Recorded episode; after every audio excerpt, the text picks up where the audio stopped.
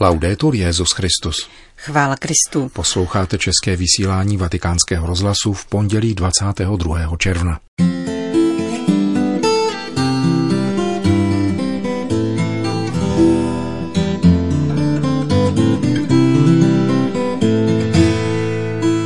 Emeritní papež se vrátil do Vatikánu. Představitelé arabských křesťanů apelují na ukončení izraelsko-palestinského konfliktu. Nepodléhejme kouzlu technologických nástrojů. V komunikaci je nejdůležitější obsah, říká bývalý dlouholetý ředitel vatikánského rozhlasu otec Federico Lombardi. Od mikrofonu přejí nerušený poslech Milan Glázer a Johana Bronková.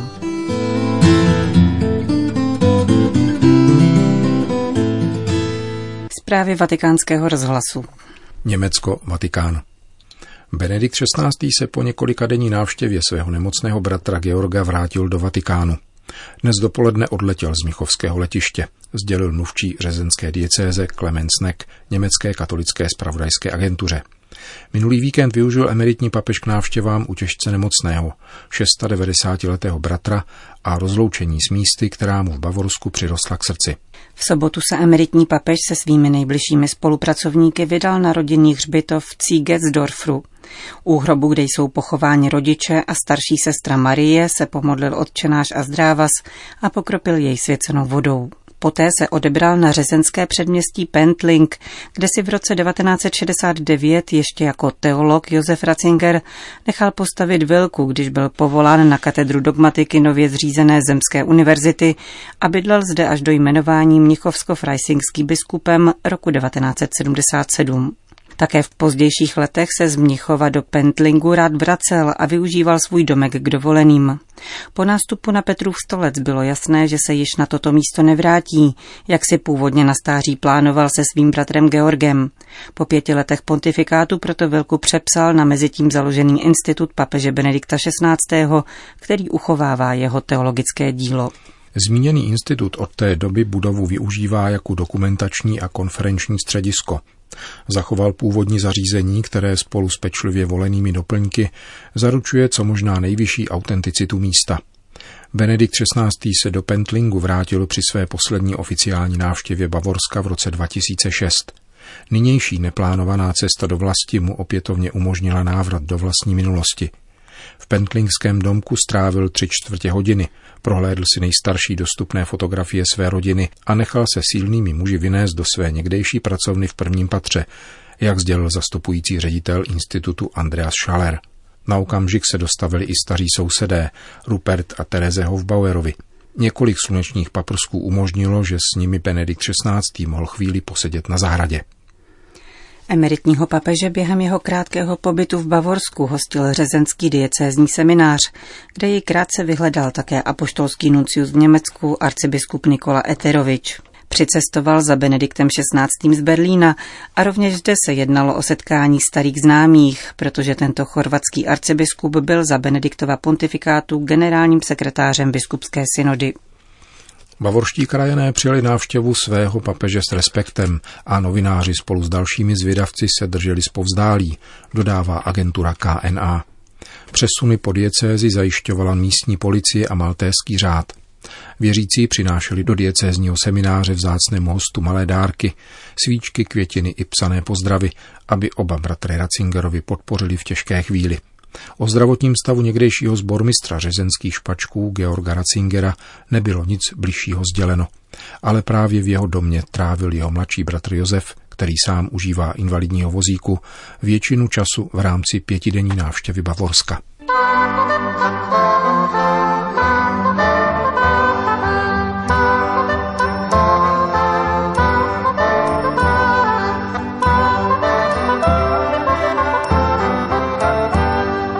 Itálie.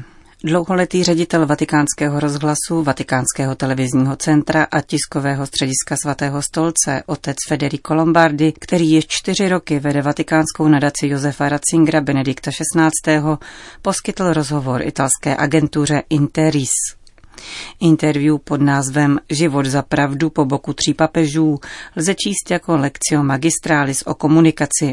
Nezaměřujme se příliš na nové formy komunikace, Nepodléhejme kouzlu technologických nástrojů, nýbrž pomysleme na to, co je ve sdělení nejdůležitější, tedy jeho obsah. Dbejme na to, aby vše vyřčené bylo druhému člověku k užitku, sloužilo jeho dobru, protože tlumočí pravdu, dobro a krásu, upřímně vyjadřovalo, kdo jsem a přivádělo mne k setkání s adresátem mého sdělení, s nímž tak mohu jít kus cesty vpřed, prohlašuje italský jezuita v exkluzivním rozhovoru. Na otázku, jak by popsal různé styly posledních tří papežů, po jejichž boku pracoval, otec Lombardy nemíní opakovat, co je zcela zjevné a na co si každý může učinit názor, tedy že jsou to zcela rozdílné osobnosti. Právě to však považuje za štěstí pro současnou církev, protože se zde různorodě projevuje lidské i duchovní bohatství. Myslím, že by církev spíše měla děkovat Bohu za dar novodobých papežů i jejich předchůdců, křesťanských i lidských velikánů. Pro mne byli významnými učiteli víry i křesťanského života, uvedl mimo jiné otec Federico Lombardi pro italskou agenturu.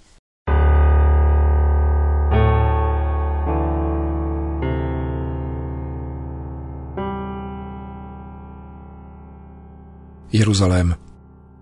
Píšeme tento apel jako palestinští arabští křesťané, kteří žijí v těchto místech od času letnic a jsou integrální součástí společnosti.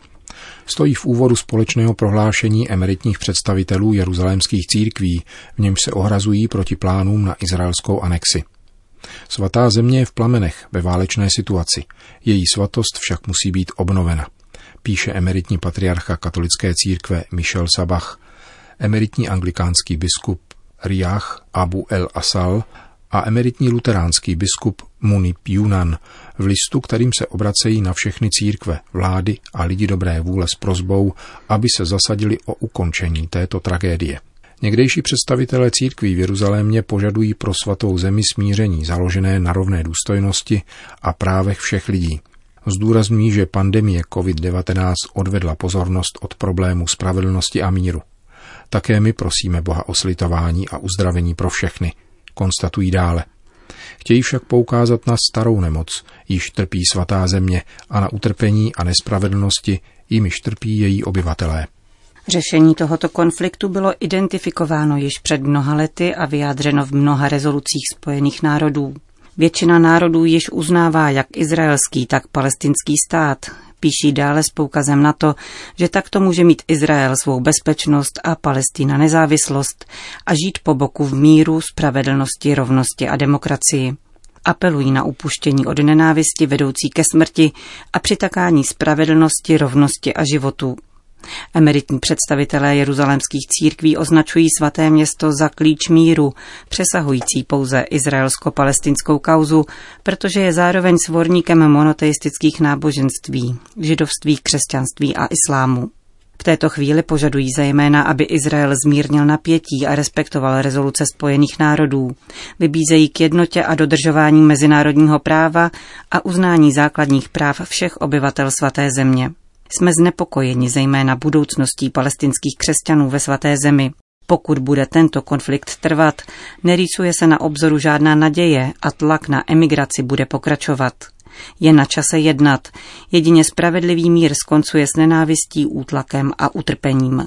Píší ve společném apelu emeritní představitelé římskokatolické, anglikánské a luteránské církve v Jeruzalémě.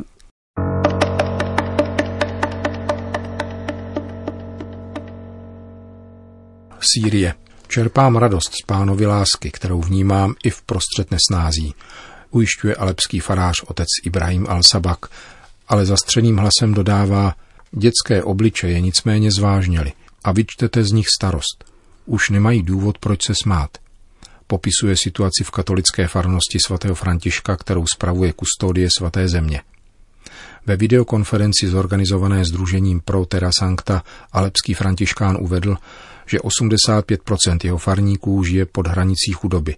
Ostatní lidé sotva pokryjí náklady na obživu. Objevil se nový nepřítel, ztráta naděje. Na lidech se projevuje zoufalství, chodí ulicemi a mluví sami se sebou. Domnívají se, že už nemají budoucnost. A stále více jich buší na naši klášterní bránu.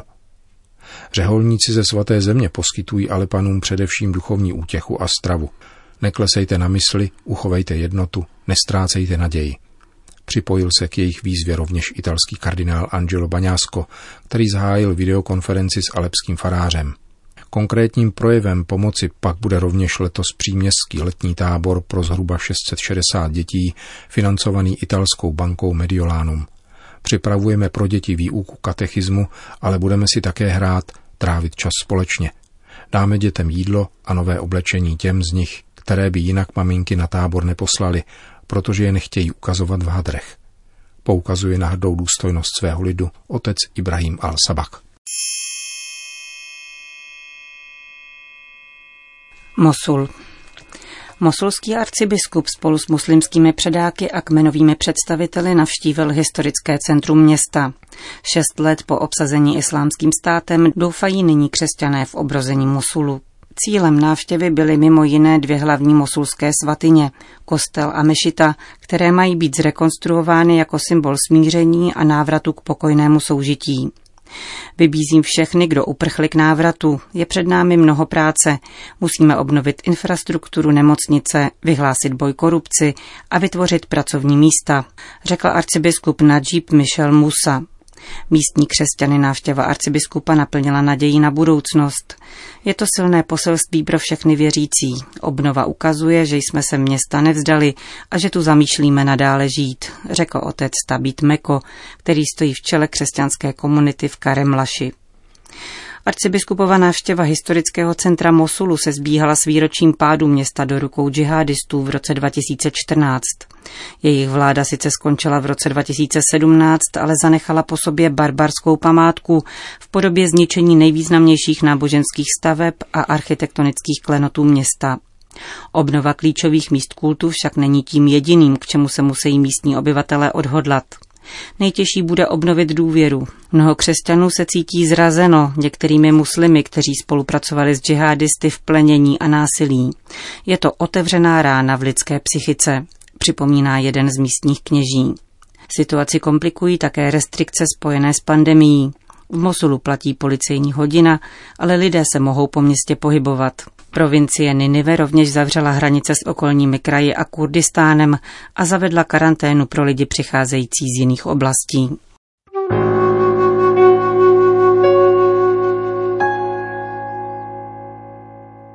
Bangladeš. Ještě nedávno byl Bangladeš misijní oblastí. Nyní již přicházejí z této země kněží a řeholnice působící jako misionáři v zahraničí. Před 30 lety patřil Bangladeš mezi země, kam vysílal kněze Papežský institut zahraničních misí, Xaveriáni, misionáři svatého kříže a další misijní kongregace. Při nedávném svěcení v Dáce bylo vysvěceno 21 jáhnů a další tři seminaristé budou zanedlouho vysvěceni v zahraničí. Ze 164 milionů obyvatel vyznává většina islám, který je státním náboženstvím. Katolíků je pouhých 390 tisíc. Letošní počet kněžských svěcení představuje dosavadní rekord. Vyšší seminář svatého ducha v Dáce je jedinou institucí pro formaci kandidátů kněžství v Bangladéši. V této chvíli v něm studuje 125 bohoslovců. Místní katolická církev je požehnaná, protože mladí lidé vstupují do semináře, aby se stali kněžími, řekl agentuře Asia News otec Terence do Costa, zodpovídající za formaci jáhnů. Je to povzbuzující znamení, v této zemi jsou povoláni ke kněžství a řeholnímu životu dobrá. Jsme šťastní, dodal a připomněl také důležitou podporu rodičů, učitelů i kléru. Za normální situace se kněžská svěcení konají v dáce. Kvůli pandemii a povinné izolaci probíhaly letos v diecézích, z nichž bohoslovci pocházejí.